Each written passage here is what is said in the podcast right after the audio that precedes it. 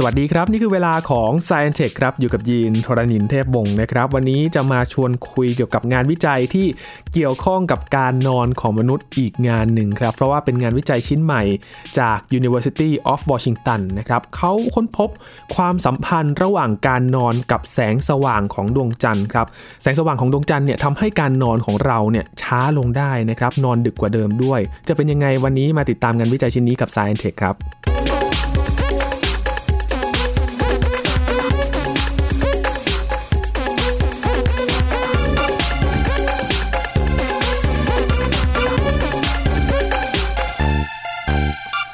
งานวิจัยชิ้นนี้นะครับเขาบอกว่าในคืนที่ใกล้เข้าสู่พระจันทร์เต็มดวงเนี่ยจะมีผลต่อการนอนของมนุษย์ทำให้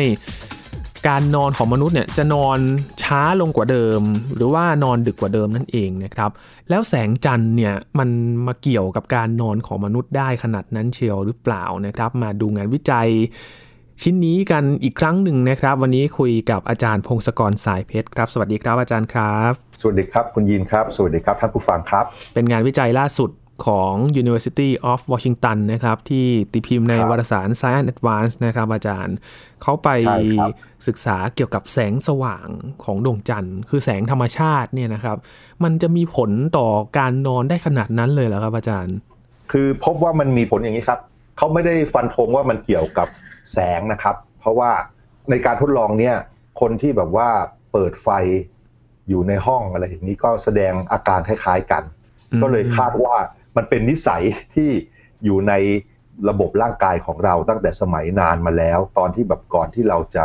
มีไฟฟ้ามีอะไรต่างๆนะครับนะคือคล้ายๆว่าพวกเราวิวัฒนาการมาคู่กับดวงจันทร์นะครับครับนะ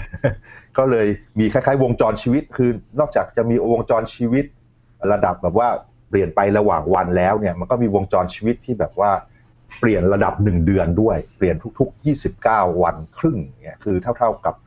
การขึ้นลงของดวงจันทร์นะครับ คือแบบว่าดวงจันทร์หมุนไปเท่าไหร่ข้างขึ้นข้างแรมอย่างเงี้ยครบรอบทุก ๆ ประมาณ 1 เดือนเกือบเกือบๆหนึ่งเดือนใช่ไหมครับเนี่ยก็เราก็มีวงจรชีวิตแบบนี้ด้วยครับ คือการนอนเนี่ยอย่างพอเราเป็นคนเมืองเนี่ยที่เปิด ไฟมีอะไรต่างๆ แสงรบกวนมากมาย แต่เอาจริง ๆ แล้วมันก็มีระดับการนอนที่แบบขึ้นลงขึ้นลงเหมือนกัน ใช่ครับใช่ มันขึ้นลงขึ้นลงเป็นเป็นคลื่นนะครับ มันเหมือนกับครบรอบหนึ่งรอบเนี่ยเท่ากับดวงจันทร์ข้างขึ้นข้างแรม ครบรอบเหมือนกันเลยอืมเออมันก็ประหลาดคือว่าการทดลองนี้ทำโดยสามมหาวิทยาลัยร่วมกันนะครับครับก็มี University of Washington นะครับ มีมหาวิทยาลัยกิลเมสในอาร์เจนตินา แล้วก็มหาวิทยาลัยเยล นะครับ ก็ไปทำการทดลองก็คือไปเก็บข้อมูลในกลุ่มชนที่อาร์เจนตินา มีคนประมาณร้อยคนเนี่ยแหละ แล้วก็ให้ใส่นาฬิกาแบบ smart watch ครับ นาฬิกาที่แบบตรวจจับการเคลื่อนไหวหรือการนอนนะครับ แล้วก็เอาข้อมูลอย่างนี้จากนาฬิกาพวกนี้โดยตรง เพราะฉะนั้น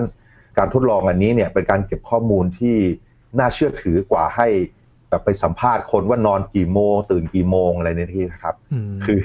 เพราะฉะนั้นข้อมูลมันเป็นข้อมูลที่ค่อนข้างดีเมื่อเทียบกับที่ผ่านๆมาที่เก็บโดยการสัมภาษณ์ครับครับแล้วก็กลุ่มคนที่เราไปเก็บข้อมูลที่นักวิจัยไปเก็บข้อมูลเนี่ยก็จะแบ่งเป็น 3 กลุ่มใหญ่ ๆ ก็คือกลุ่มที่อยู่ในเมืองนะครับ ก็ใช้ไฟฟ้ามีตอนกลางคืนก็มีไฟเปิดปกติเหมือนพวกเรา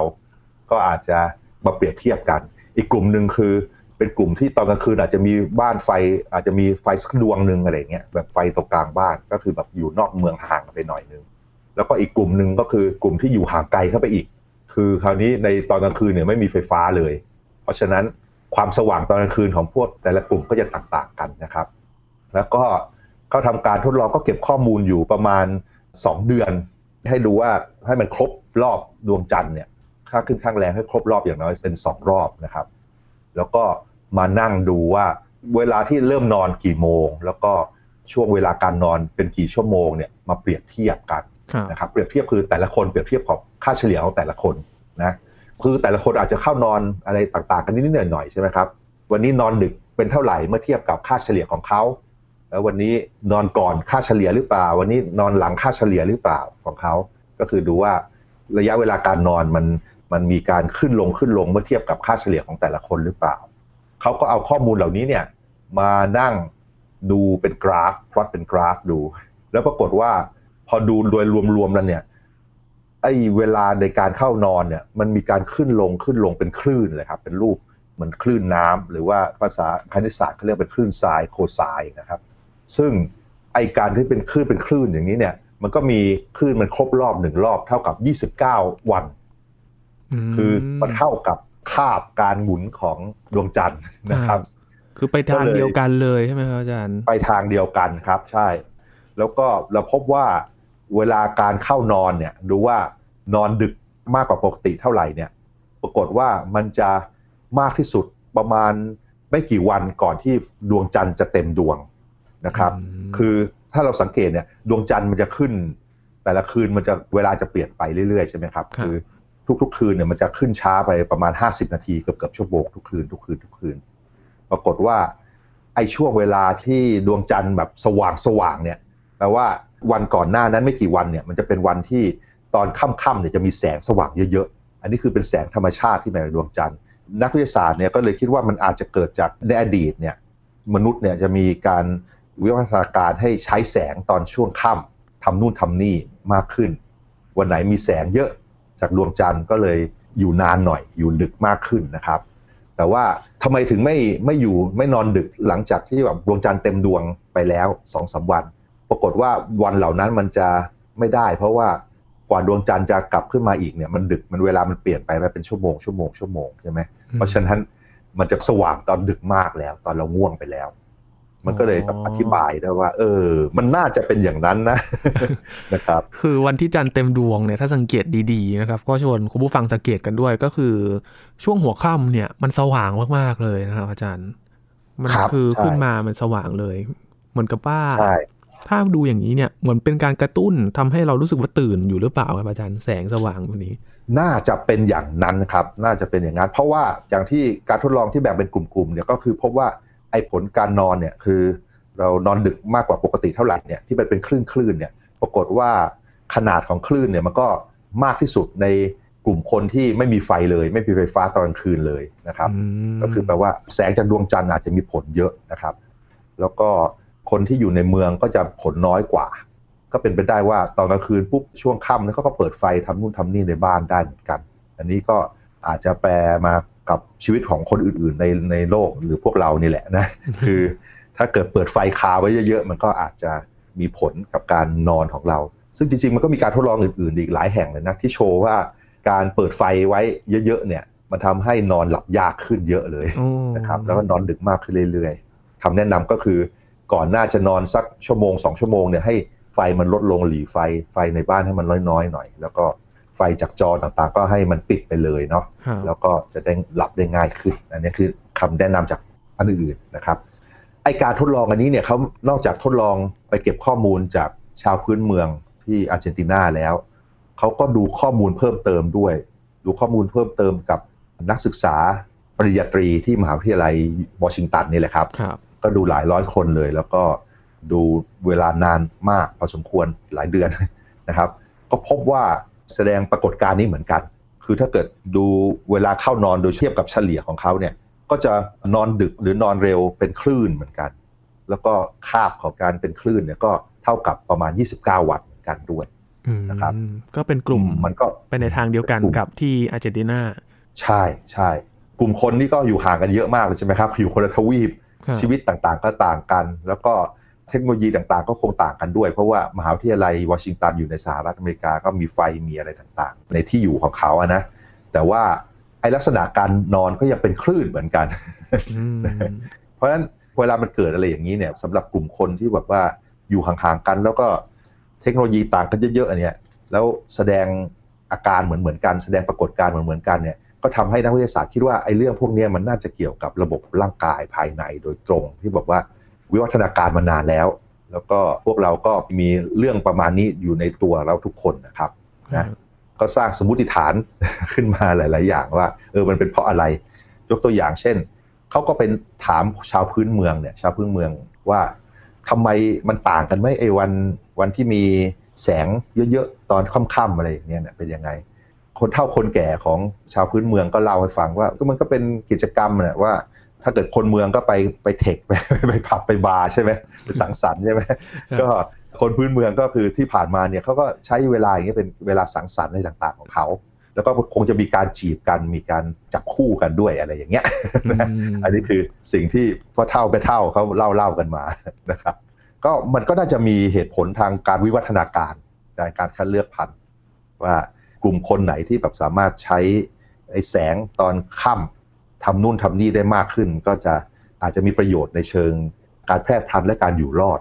ของกลุ่มชนนั้น และในที่สุดเราก็เป็นลูกหลานของกลุ่มคนเหล่านี้ทั้งนั้นนะครับ ประชากรหลาย ๆ แห่งประชากรที่อยู่ในเอ่อเมืองอยู่ในนอกเมือง อยู่ในเทคโนโลยีเยอะเทคโนโลยีน้อยก็อาจจะมีระบบชีววิทยาที่เหมือนกันนะครับอืมมันก็คือสามารถส่งต่อมากันได้ด้วย ครับ อันนี้คือคาดว่าอย่างนั้นนะครับอืมครับคือก็ต้องทำการทดลองหรือออกแบบการทดลองหรือว่าไปสังเกตการณ์มากขึ้น อาจจะสังเกตดูว่าไอ้ระบบการนอนต่างๆ ที่แบบว่ามันมีคาบเท่ากับ 29 วันเนี่ย มันมีระบบสารเคมีอะไรในร่างกายที่มันไปทำอย่างนั้นนะครับอืมครับหรือจะต้องโชว์กันประมาณนั้นนะครับ ถึงจะรู้ฟันธงได้ อันนี้เป็นแบบเป็นข้อมูลที่แบบว่ามันมันแนะมันใบ้ว่าเออมันมีอะไรเกี่ยวข้องกันนะ ระหว่างการนอนกับ ดวงจันทร์ครับ อืมครับ คือพอนึกถึงการส่งต่อหรือว่าพฤติกรรมที่มันมาจากอดีต แล้วมันส่งผลมาปัจจุบัน ก็จะนึกถึงตอนที่เราคุยกันเมื่อสัปดาห์ก่อนนี่เองนะครับอาจารย์เรื่องโครโนไทป์ที่อาจารย์บอกว่าเรื่องของพันธุกรรมมันก็มีผลต่อเรื่องของการตื่นตัวรูปแบบการตื่นตัวเหมือนกัน ใช่ครับใช่ มันน่าจะเป็นอย่างนั้นนะครับ เพราะว่าอะไรก็ตามที่เกี่ยวกับชีววิทยาทั้งหลายเนี่ยพยายามจะต้อง ดูว่ามันมันเกิดมาได้ยังไงเนี่ยแล้วก็ครับต้องไปดูว่ามันวิวัฒนาการมาได้ยังไง คือบอกว่าสิ่งที่เราเห็นเนี่ยมันมีประโยชน์อะไรยังไงไหมกับการแพร่ขยายของไอ้สิ่งนั้นนะครับ ก็พยายามอธิบายในเชิงวิวัฒนาการทั้งนั้นแหละครับนะอืมแล้วถ้าเขาจะทำการเจาะลึกไปจริงๆนะครับเขาจะดูจากอะไรครับอาจารย์ ก็อย่างแรกอาจจะต้องเช็คดูกับกลุ่มคนที่กว้างขึ้นด้วยนะครับ คือตอนนี้เรามีคนในอาร์เจนตินาใช่ไหม ครับแล้วเราก็มีนักเรียนนักศึกษาที่วอชิงตัน University of Washington ใช่ไหมอย่างแรกเนี่ยนักวิทยาศาสตร์อื่นๆ กลุ่มอื่น ๆ อาจจะทดลองทำการทดลองอันเนี้ยเทียบดูโดยใช้กลุ่มคนอื่น ๆ ก่อน เช่นในประเทศไทยอย่างเงี้ยอาจจะดูคนในประเทศไทยด้วยเหมือนกัน แล้วก็ทำการวัดการนอนด้วย smart watch ให้มันเหมือนกับการทดลองที่เขาทำเนี่ยแล้วก็พอทำหลาย ๆ แห่งในโลกนะครับให้ชัวร์ก่อนว่าไอ้สิ่งที่เรา คิดว่ามันเป็นเนี่ยมันเป็นจริงสำหรับกลุ่มคนโดยทั่วไปทั้งโลกนะครับ ข้อ 2 ต่อไปก็คือไปดูว่าไอ้ขบวนการการสร้างสารเคมีต่างๆ ในสมองเนี่ยที่มันเกี่ยวกับการนอนเกี่ยวกับอะไรเนี่ย มันเป็นยังไงก็ต้องไปศึกษาดูว่า เวลาเรานอนคือปกติ เรารู้ว่ามันมีระดับเมลาโทนินที่มันออกมาเนี่ยมันจะช่วยส่งสัญญาณว่าเราควรจะนอนแล้วเนี่ย ปรากฏว่าเราก็ต้องไปดูว่าการสร้างสารเคมีประเภทเนี้ยสารเคมีพวกเมลาโทนินและเพื่อนๆเนี่ยมันมีนาฬิกาของมันได้ยังไง อ้ยี่สิบเก้าวัน29วันครึ่งเนี่ยมันมาได้ยังไงนะครับอืมต้องครึ่งด้วยนะครับ29วันครึ่งครึ่งด้วยใช่ใช่ที่9วันครึ่งคือมันมันเท่ากับของดวงจันทร์พอดีโอ้นะมันไม่ใช่30วันนะ ไม่ใช่ใช่ครับ29วันไม่เป๊ะๆเพราะว่าเลยนะถ้าเกิดคือถ้าเกิดมันเป็นวันตรงๆ อย่างนั้นเนี่ยมันจะค่อยๆ เปลี่ยนไปเมื่อเทียบกับดวงจันทร์นะปรากฏว่ามันเป็น29วันครึ่งที่ตรงกับดวงจันทร์เป๊ะก็เลยอืมก็ต้องดูว่า เออไอ้เราเรามีนาฬิกาในร่างกายเรายังไงเนี่ย ก็ต้องไปหาดูครับนะครับ คือไอ้นาฬิการะดับหนึ่งวันเนี่ยสำหรับ circadian rhythm เนี่ย circadian เอ่อมันมีนาฬิการะดับหนึ่งวันเนี่ยอยู่ในร่างกาย แล้วเราก็ค้นพบมันพอสมควร รู้มากพอสมควร แต่ไอ้นาฬิกาที่แบบว่าหมุนครบรอบทุก ๆ 29 วันครึ่งเนี่ยก็ต้องไปหาต่อไปครับครับคือถ้าหาเจอมันก็จะแบบว่าเป็นตัวบอกฟันธงว่าเออไอ้นี่ไงที่มัน ทำงานเงี้ยแล้วเราหลับเราเรามีวงจรการนอนระดับ 29 วันครึ่งเนี่ย มันมาจากอย่างนี้ แล้วเราก็ต้องไปเช็คดูว่าอ้าวแล้วไอ้นาฬิกาเนี่ยมันทำงานยังไง มันแบบว่ามันถูกกระตุ้นด้วยแสงหรือเปล่า หรือกระตุ้นด้วยน้ำขึ้นน้ำลง อาจจะเป็นระดับน้ำในในหูของเราหรือเปล่าอะไรอย่างเงี้ยอืมนะก็เป็นไปได้คือการที่ดวงจันทร์มันโคจรอะไรต่างๆเนี่ยมันก็ทำให้เกิดน้ำขึ้นน้ำลงด้วยนะครับแล้วก็รอบของน้ำขึ้นน้ำลงมันครบรอบทุก 15 วัน ทุกประมาณครึ่งหนึ่งของ 29 วันครึ่ง แล้วก็มันมีข้อมูลที่แบบมันแนะนำมาเพิ่มก็คือ ในกลุ่มคนที่ทำการศึกษาเนี่ย มันมีบางคนมันมีวงจรทุกๆ15วันด้วยอืมนะแบ่งเออ15วันอีกซึ่งมันไม่ใช่วงจรแสง ไม่ใช่วงจรแสงจากดวงจันทร์ครันะบเอเออก็เลยเนี่ยคนก็บอกหรือว่ามันเป็นวงจรน้ำขึ้นน้ำลงด้วย หรือว่าร่างกายเราถูกทริกเกอร์ด้วยน้ำขึ้นน้ำลงเหรอเนี่ยอืมคือเป็นคำถามเปิดนะครับคืออันนี้ก็เป็นการวิจัยเพิ่มเติมก็ ก็อาจจะไปหาทางเนี่ยดูว่านาฬิการ่างกายเป็นยังไงไอเราร่างกายเรารู้จักน้ำขึ้นน้ำลงได้หรือเปล่า แล้วมันมันรู้จักจากอะไรมันวัดอะไรวัดโดยตรงหรือเปล่า วัดจากน้ำในหูหรือเปล่า อะไรอย่างเงี้ยคือไปเช็คดู ถ้าค้นพบก็เป็นการค้นพบเพิ่มเติมที่แบบมันค่อยๆสร้างความรู้ที่หนาแน่นมากขึ้นเรื่อยๆ แล้วเราก็มั่นใจมากขึ้นเรื่อยๆว่าเออมันเกิดอย่างนู้นอย่างนี้เป็นขั้นเป็นตอนอย่างนี้นะครับเพราะว่า คาบสิบห้าวันเนี่ยมันเป็นคาบแค่ ถ้านับจากดวงจันทร์เต็มดวงเนี่ยมันก็แค่แบบยังไม่ครบรอบมันก็แค่ครึ่งหนึ่งของมันเอง ใช่ใช่ใช่ก็คือมีบางคนเป็นอย่างนั้นนะครับอืมเออก็ด้วย หรือว่ามันอาจจะไม่เกี่ยวกันมันอาจจะบอกว่าทุกคนเป็น 29.5 วันแล้วแบบว่ามีการผ่าเหล่ามีมิวเทชันอ๋อคล้ายๆว่าไอ้นาฬิกานาฬิกาตัวนี้มันมันแบบมีการหารสองไปสักทีนึงครับมันเดินเร็วตึ๊กไปหนึ่งรอบก็ได้ ก็เป็นไปได้อย่างนั้นนะเออก็เลยงงไง คือตอนนี้เรายังไม่เจอไอ้ตัวนาฬิกานี่คือครับนาฬิกาก็คือจะเป็นเคมีนั่นแหละขบวนการเคมีที่มันเปลี่ยนร่างเปลี่ยนสารเคมีหนึ่งเป็นสารเคมีหนึ่งไปเรื่อยๆเรื่อยๆเรื่อยๆอะครับถ้ามันเปลี่ยนเป็นวงจรอันนั้นก็เป็นนาฬิกาในร่างกายเรา ก็ต้องศึกษาเพิ่มนะจะครัเห็บนว่างานวิจัยเนี่ยจริง ๆ แล้วการศึกษาเนี่ยบางอย่างมันก็จะได้ผลที่ชัดเจนเลย บางอย่างมันก็จะทำให้เห็นถึงคำถามต่อไปด้วยว่า เอ๊ะมันเกิดอะไรขึ้น มันก็นำไปสู่งานอืมวิจัยอื่น ๆ ต่อไปด้วยนะครับอาจารย์ ใช่ครับ เพราะว่าเราต้องพยายามอธิบายนะครับ คือการศึกษาธรรมชาติต่างๆ เนี่ยนอกจากเห็นข้อมูลว่ามันเป็นอย่างนู้นอย่างนี้แล้วเนี่ยเราต้องพยายามอธิบายด้วยว่าเออข้อมูลที่เห็นมันเกิดมาได้ยังไง แล้วก็ไอ้คำอธิบายที่เราสร้างขึ้นมาเนี่ยถ้ามันเป็นคำอธิบายที่ถูกต้อง มันสามารถจะชี้แนะ สามารถไกด์เราให้ไปศึกษาเรื่องที่น่าสนใจหรือว่าศึกษาว่าจะมาประยุกต์ใช้อะไรได้ยังไงนะครับอืมอ่าครับก็คือไอ้นี่แหละคำอธิบายเนี่ยเป็นสิ่งสำคัญ เราไม่ได้บอกว่าเราเห็นไอ้อย่างนู้นอย่างนี้อย่างนั้นอืมไอ้การที่เห็นไอ้นู่นไอ้นี่เห็นข้อมูลอย่างนู้นอย่างนี้เนี่ยมันก็เป็นแบบว่าแค่แบบว่าเป็นสิ่งภายนอกสิ่งผิวๆเลยอะ่ะคือเราต้องศึกษาจนกระทั่งเราสามารถอธิบายว่าข้อมูลที่เราเห็นมันมาได้ยังไง แล้วเราจะเข้าใจลึกซึ้งครับ อืมครับ แล้วจริง ๆ แล้วเนี่ยจากงานวิจัยบอกว่ามันนอนดึกกว่าเดิมใช่ไหมครับ แล้วมันต่างจากเดิมมากน้อยแค่ไหนครับอาจารย์ถ้าตามก็คบประมาณคือถ้าเทียบกับ แต่ละคนนะแต่เราไม่สามารถเทียบกับค่าเฉลี่ยของทั้งกลุ่มได้ เพราะแต่ละคนก็อาจจะมีโครโนไทป์ต่างกันนิดๆหน่อยๆใช่ไหมก็มีคนในไทยมาเกี่ยวข้องอีกใช่ใช่คือแต่ละคนเนี่ยก็เวลาที่มากที่สุดเนี่ยประมาณเกือบเกือบชั่วโมงนะครับประมาณ 45ถึง50 นาทีกว่าๆอะไรอย่างเงี้ยนะครับโอ้คือคือเฉลี่ยสมมุติว่าเฉลี่ยคนนี้นอนสามทุ่มสี่ทุ่มก็แล้วเนี้ยตีว่าสี่ทุ่มก็แล้วกัน ก็วันที่นอนดึกที่สุดก็อาจจะเกือบเกือบห้าทุ่มหรือวันที่นอนน้อยน้อยๆสุดก็อาจจะ ประมาณสามทุ่มกว่าๆสามทุ่มครึ่งอะไรอย่างเงี้ยครับก็มีได้ แต่ทั้งนี้ทั้งนั้นถ้าเกิดพวกเราติดพวกโซเชียลมีเดียหรือว่าชอบดู Netflix ดูละครอะไรอย่างเงี้ยก็อาจจะอาจจะทำให้การศึกษาที่พังไปเลยนะใช่ไหมเพราะว่าดึกทุกวันอย่างเงี้ยก็เป็นไปได้เหมือนกันก็ต้องลองดูครับ คือจริงมันเป็นข้อการวิจัยซึ่งจริง ๆ ในประเทศเราก็น่าจะทำได้อะครับคือดูว่าวิธีที่เขาทำยังไงนะ แล้วก็มาทดลองกับกลุ่มคนในประเทศเราเลย ลองดู แล้วดูว่ากลุ่มคนนี้เด็กมหาวิทยาลัยดูว่ามันเป็นยังไง คนทำงานเป็นยังไง ดูว่าคนที่แบบว่าอยู่ห่างจากเมืองเป็นยังไง อาจจะเก็บข้อมูลได้อืมเพราะว่าก็ต้องมีอะไรล่ะ เอา smart watch คือ smart watch ที่นี่เขาชื่อ Active Watch ครับเขาเรียกว่า Active Watch คือ Activity Watch แต่มันก็คือ smart watch ทั่วไปนี่แหละอ๋อก็ไปก็ดูคือจับการนอนส smart watch ตามที่เรามีตามตลาดเลยใช่ไหมครับใช่ครับใช่ ก็คือ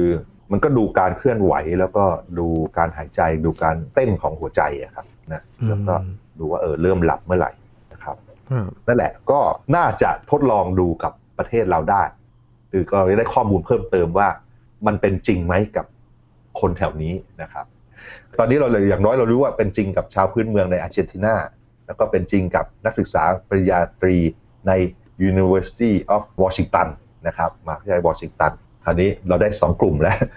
เราจะดูว่าทั้งโลกทั่วโลกมันเป็นอย่างนี้จริงหรือเปล่า ผมเข้าใจว่าเดี๋ยวก็คงจะค่อยๆ มีข้อมูลจากที่อื่นๆ มาดูด้วยว่าเป็นยังไง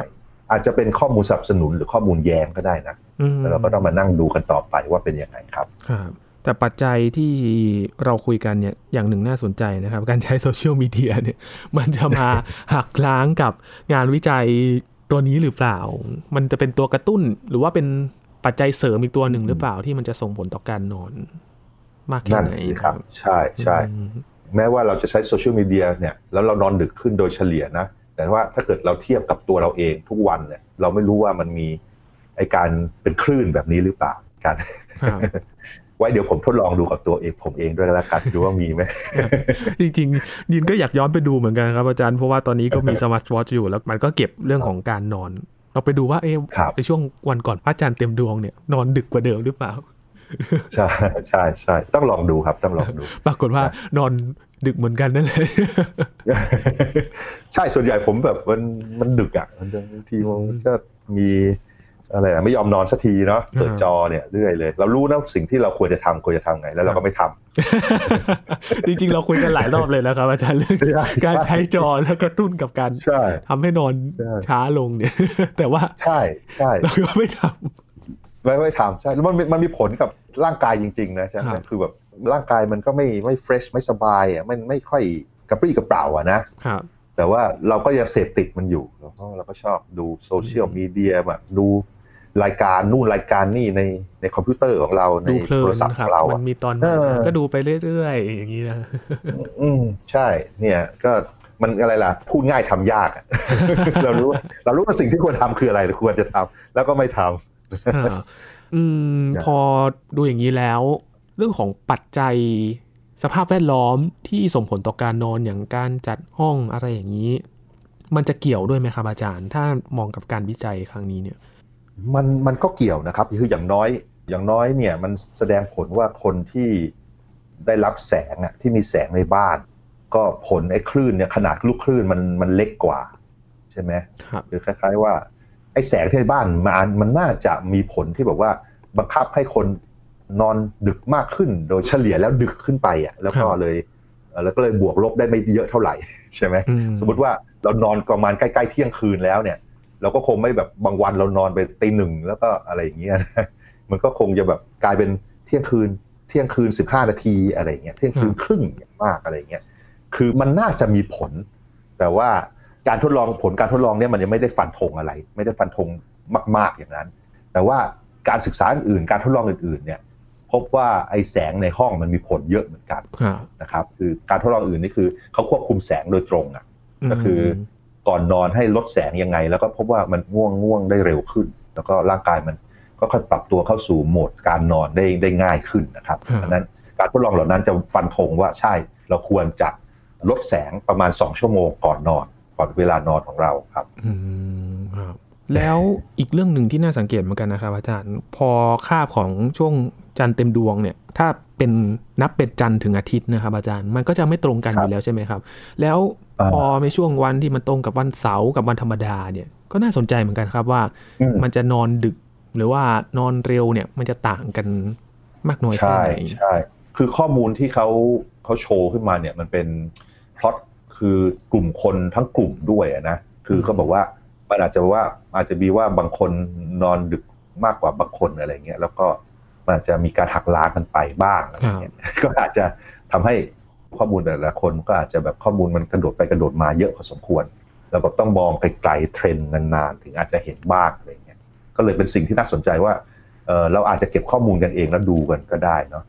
ว่ามันเป็นอย่างนั้นหรือเปล่าครับ อืมครับ ยังมีข้อสังเกต อะไรจากงานวิจัยนี้ที่เราจะต้องตามกันต่อไหมครับ หรือว่าจะต้องศึกษากันต่อไหมครับ อาจารย์ ก็คือคือรายละเอียดจริง ๆ เลยอะครับว่ามันเกิดมาได้ยังไงอะเนาะอย่างแรกเราต้องเช็คดูก่อนว่าเอ้ยข้อมูลเนี่ยมันเป็นจริงจริง ๆ นะ คือไม่ใช่ว่าเขาเลือกเฉพาะข้อมูลที่มันดูน่าสนใจมาโชว์เราครับนะเป็นมันเป็นไปได้ว่า เออ ถ้าเกิดเขาทดลองกับกลุ่มอื่นๆ แล้วมันไม่โชว์ข้อมูลอย่างเงี้ย แล้วเขาอาจจะไม่ได้มาบอกเราก็ได้ สิ่งที่ตามต่อเนี่ยเราจะต้องดูว่า ไอ้ผลที่เขาเห็นเนี่ยที่ผลที่เขามาบอกว่าไม่เป็นอย่างนี้เนี่ยมันเป็นจริง ๆ กับคนอื่นๆด้วยใช่ไหม เพราะว่าสิ่งที่เขาเขาเคลมนี่ก็คือว่ามันมันเป็นคุณสมบัติของมนุษย์เลยล่ะ มันน่าจะวิวัฒนาการมาพร้อม ๆ กับมนุษย์และดวงจันทร์ด้วยกันไงอืมใช่ไหมถ้ามันเป็นอย่างนั้นจริง ๆ อย่างที่เขาบอกเนี่ยเราก็ต้องเห็นที่ประเทศไทยก็ควรจะเห็นนะครับหรือว่าประเทศอื่นๆก็ควรจะเป็นอย่างนี้เหมือนกัน แล้วพอมันเป็นจริงเนี่ยต้องไปศึกษาเพิ่มเติมว่า มันเป็นอย่างนี้ได้ยังไงขบวนการ ละเอียดเข้าไป เพื่ออธิบายว่าระบบนาฬิกาชีวิตต่างๆ มันเป็นยังไงยังไงขาสารเคมีมันเป็นยังไง แล้วก็ถ้าเรารู้มากพอเนี่ยเราสามารถประยุกต์เอาสารเคมีเหล่านี้มาช่วยการนอนในต่างๆ ของเราได้ไหมอย่างเงี้ยครับอันนี้ก็ต้องทำเพิ่มเติมต่อดไปครับ อืมครับ พอฟังจากอาจารย์ก็นึกถึงอีกเรื่องหนึ่งครับอาจารย์ เรื่องของรูปแบบวิถีชีวิตวัฒนธรรมที่ต่างกัน มันจะมีผลมากน้อยแค่ไหนด้วยนะครับ ใช่ครับใช่ก็อืมใช่บางประเทศก็นอนกลางวันด้วยเนาะอย่างสเปนสเปนใช่จริงๆ ผมว่าทั้งโลกควรจะทำนะครับมันโอ้อยากรู้มันทั้โชงโลกโชว์หลายเหมือนกันหลายครับหลาย paper แล้วครับว่าไอ้นอนกลางวันนิดนึงเนี่ยครึ่งชั่วโมงเนี่ยมันดีมากใช่ควรจะสนับสนุนครับครับนี่คืองานวิจัยล่าสุดนะครับ เกี่ยวกับเรื่องของ ดวงจันทร์มีผลต่อการนอนมากน้อยแค่ไหน แต่ว่าเป็นงานวิจัยส่วนหนึ่งเท่านั้นนะครับ ก็ต้องดูเรื่องของรายละเอียดต่อไปว่าเป็นยังไงกันบ้าง แต่ก็น่าสนใจทีเดียวครับ ต้องมาติดตามกันต่อว่าดวงจันทร์มีผลต่อการนอน มากน้อยแค่ไหนสำหรับคนกลุ่มอื่น ๆด้วยนะครับ วันนี้ขอบคุณอาจารย์พงศกรมาก ๆ เลยครับ ยินดีครับ สวัสดีครับ ครับ นี่คือ Science Tech นะครับ คุณผู้ฟังติดตามรายการกันได้ที่ www.thaipbspodcast.com ครับ รวมถึงพอดแคสต์ช่องทางต่าง ๆ ที่คุณกำลังรับฟังอยู่นะครับ อัปเดตเรื่องราววิทยาศาสตร์เทคโนโลยี และนวัตกรรมกับเราได้ที่นี่ทุกที่ทุกเวลา และฝากติดตามแฟนเพจ Facebook ไทย PBS Podcast กันด้วยนะครับ มีข่าวสารอัปเดตกัน ให้คุณได้ฟังพอดแคสต์กันก่อนใครครับ ช่วงนี้ยีนทรณินเทพวงศ์พร้อมกับอาจารย์พงศกรสายเพชรลาไปก่อนนะครับ สวัสดีครับ